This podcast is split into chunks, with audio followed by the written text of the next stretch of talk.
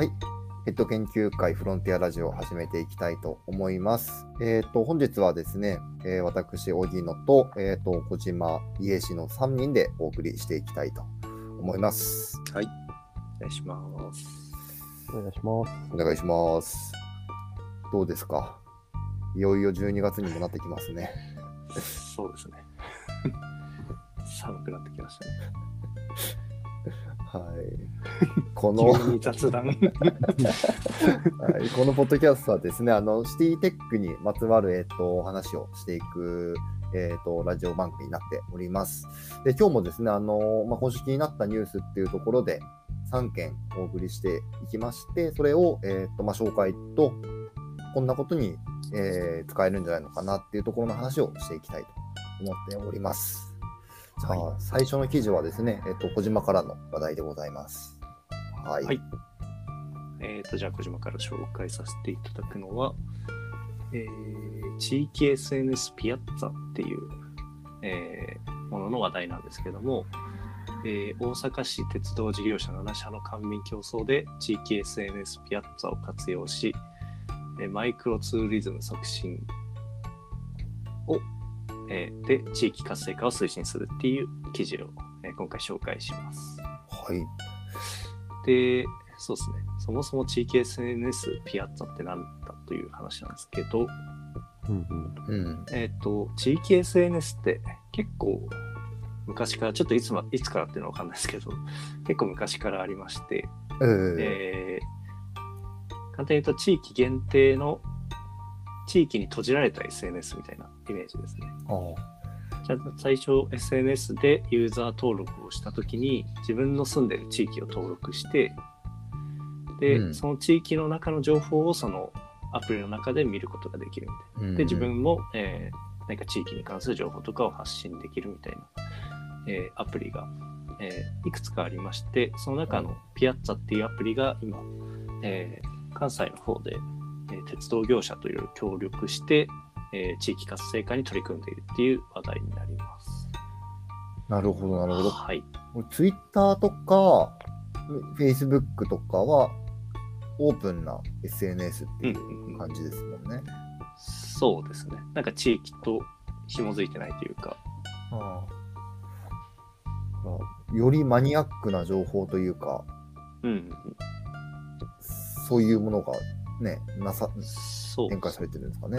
地域の例えば、えーここのお店 すごいローカルなお店が美味しいよとか。あとそうだな。地域のここの地域で例えば最近で言うとコロナのあの接種ができるよみたいな話とかっていうのをそう地域にすごい閉じられた情報なんですけどもえっとそその地域に住んでる人にとっては有用なえ情報がその SNS だとこう見られるというようなアプリですね。なるほど。うん。で、そうですね。まあ、この、今回紹介した記事は、えーマイクロツールツーリズムの促進ということで、まあ、こういったうその地域の閉じられた情報を、もっとこう、ボトムアップで地域の人たちが地域のえー魅力とかをこう、SNS で発信することで、観光に生かそうみたいな取り組みだと思いますね、これは。まあ、でもこのニュース見ていると、その自宅から1から2時間ぐらいの県内の身近な場所の魅力を楽しむっていう、まあ、ところを書いてると思うんですけど、まあ、意外とね、なんかちょっと関西のことはあの詳しくはないんですけど、東京とかでも1、2時間範囲の場所って意外と知らなかったりしますもんね。うん、確かに。うん。意外とそんな遠くまで行かない。うん。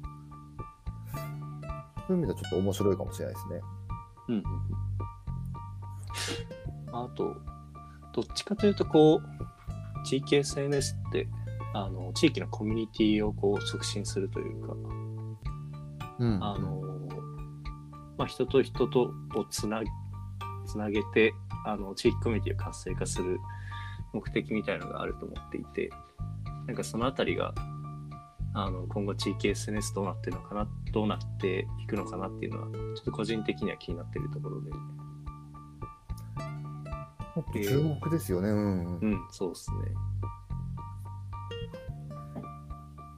基本は何こう、ある程度実名で使われてることが多いのこれは。実名で使われていると思います。まあでもなんかニックネームみたいなのけれた気がしますけど、このピアッツァってやつについては。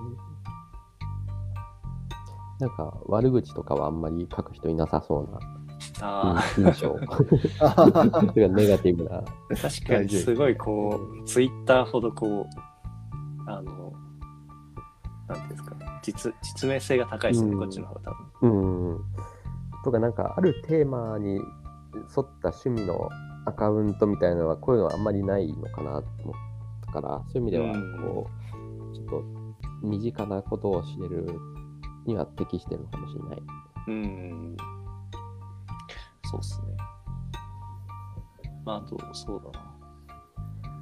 なんか僕は最近、今宮城に住んでるんですけど、すごい思うのは、アパートに住んでるんですけど、うんあの、一緒にアパートに住んでる人の顔を全然知らないんですよね。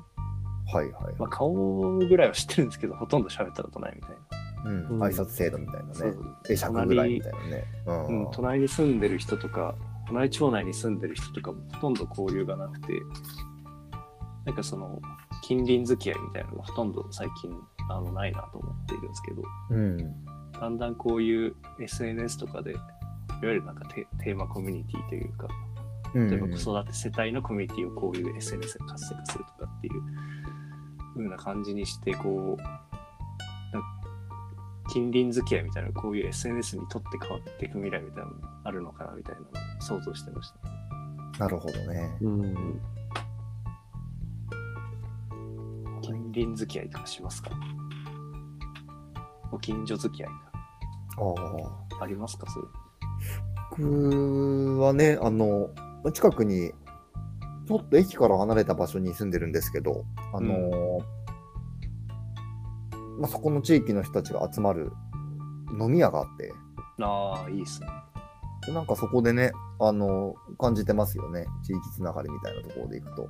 うん。なんかそれこそ、野球チーム紹介してもらったりとか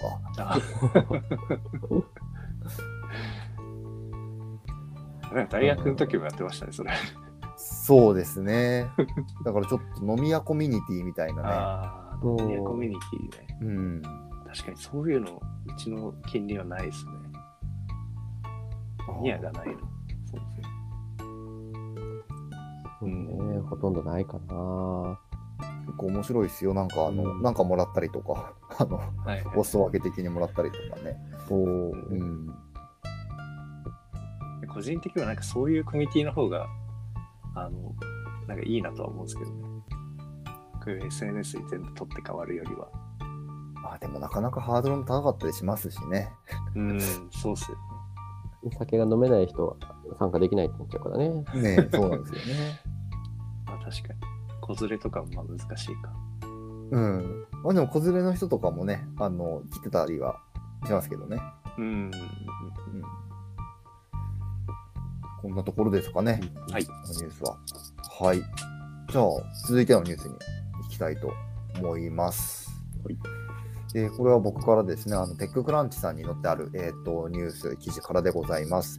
えっ、と、タイトルを読み上げますと、スターバックスが Amazon ジャストウォークアウト技術を採用したレジなしお店第1号、レジなし店第1号をニューヨークにオープンっていうところのニュースでございます。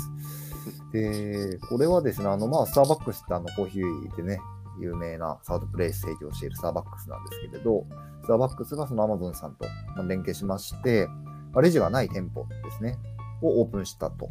で、これすごいのは、あのーまあ、入り口にゲートみたいなところがあって、まあ、そこで、えーっと、まあ、アプリをかざすと。で、そうするとゲートが開いてて、で、あらかじめ、その Amazon Go ですよね。Amazon でショッピングしてた、えーっと、まあ、ものだったりとか、えーっと、スターバックスのアプリで頼んでいたものが、まあ、そこのゲートに入るときに自動でもう注文されてて、コーヒーが買えるみたいな、なんかそんな技術っていう、まあ、ところでですね、結構この技術面白いなって思ったのが、まあ多分これが今実証実験の段階だとは思うんですけれど、将来的には、まあなんかね、コンビニとかそれこそスーパーとかでも全然レジがなくなるみたいな世界もあるなと思っていて、うん。例えば、例えばそうですよね。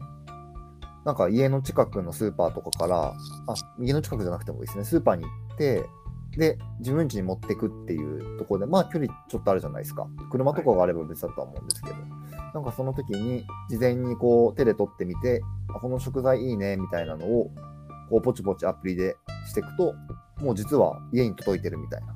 うん。なんかそういう世界とかあり得るんじゃないのかなとかって思ったりしていて、ちょっと夢がある技術だなっていうところでの紹介でございました。なるうんうんもう仮想カートっていう概念が出てきてるんだよね。仮想カートか。はい。そのまあ手に取って、こう持って、まあ、そのままこうお店を出れば、まあ、買ったことになって、後で料金が請求されるみたいな話なんだけど、まあ、そこにもう実際のカートはもういらなくなる。そうバーチャルカートっていう単語がちょっと公式サイトに出てきてますね。うんジャストウォークアウトさんのうん開発してるところの。うんうんなんか物理空間への影響を考えると、店舗面積がいらなくなるんですかね、これだと。確かに。お店にこうサンプルというか、ウィンドウショッピング用の商品が一つずつ並んでいれば十分ってことじゃないですか。ああ、それも確かにありますよね。うん。うんで、あと商品を倉庫に入れててみたいな。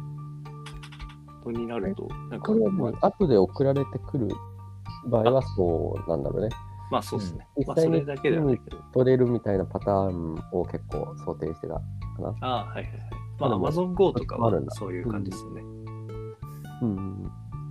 まあ、だから例えば、あれだよね、コンビニ行って、パンとかおにぎりとか、まあそういうの買うじゃん。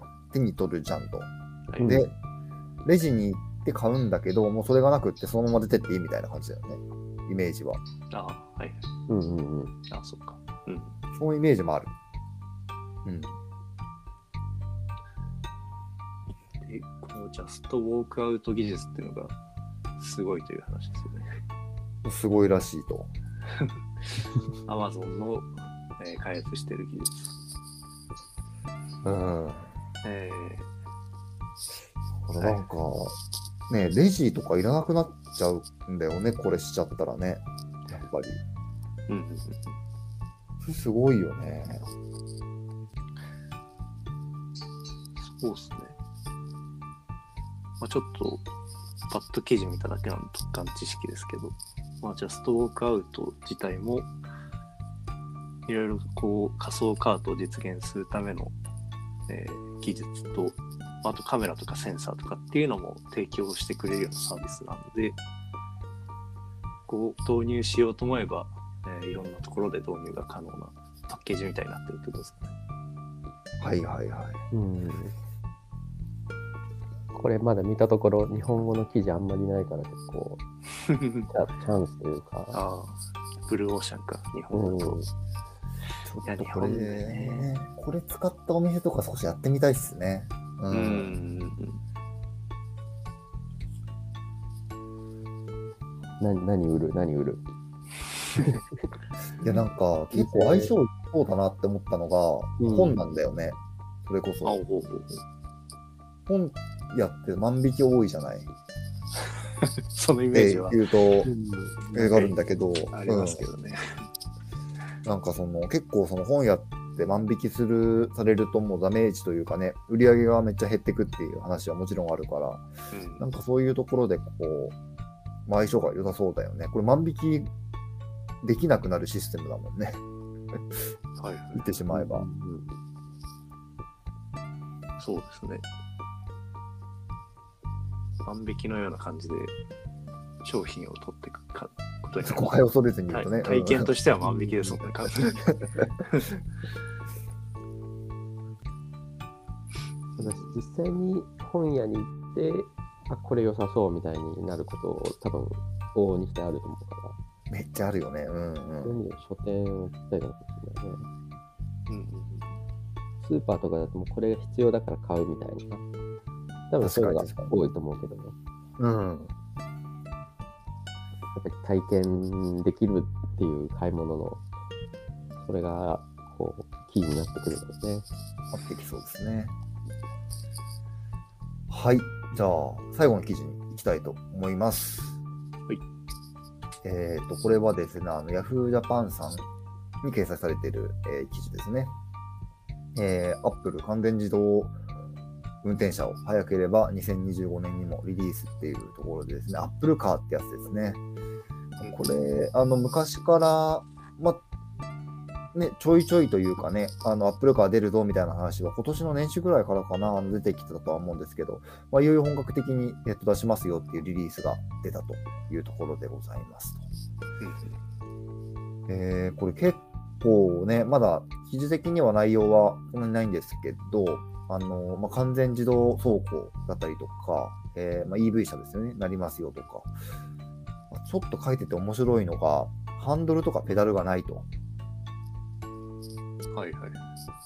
なので、ハンズオフなドライビングですよね。もう手を手がにかからないようなドライビングが想定されるっていううんと。ころですよね。うん。iPad のような大型タッチスクリーンって書いてますね。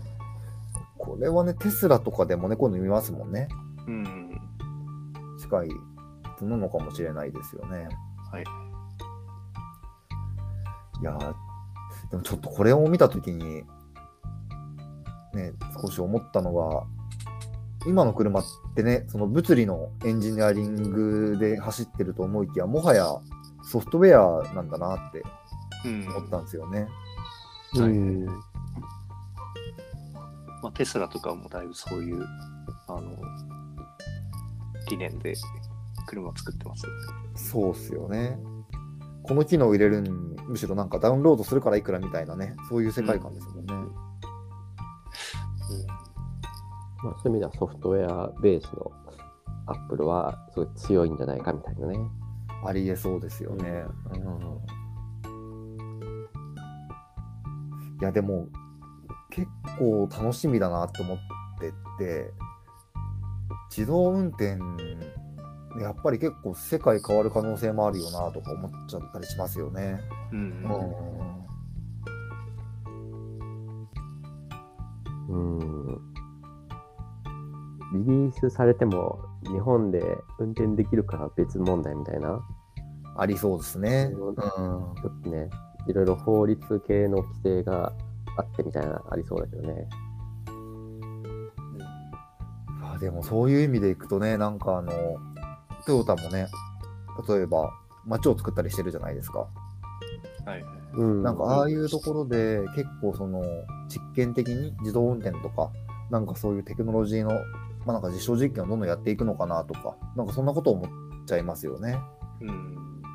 うん。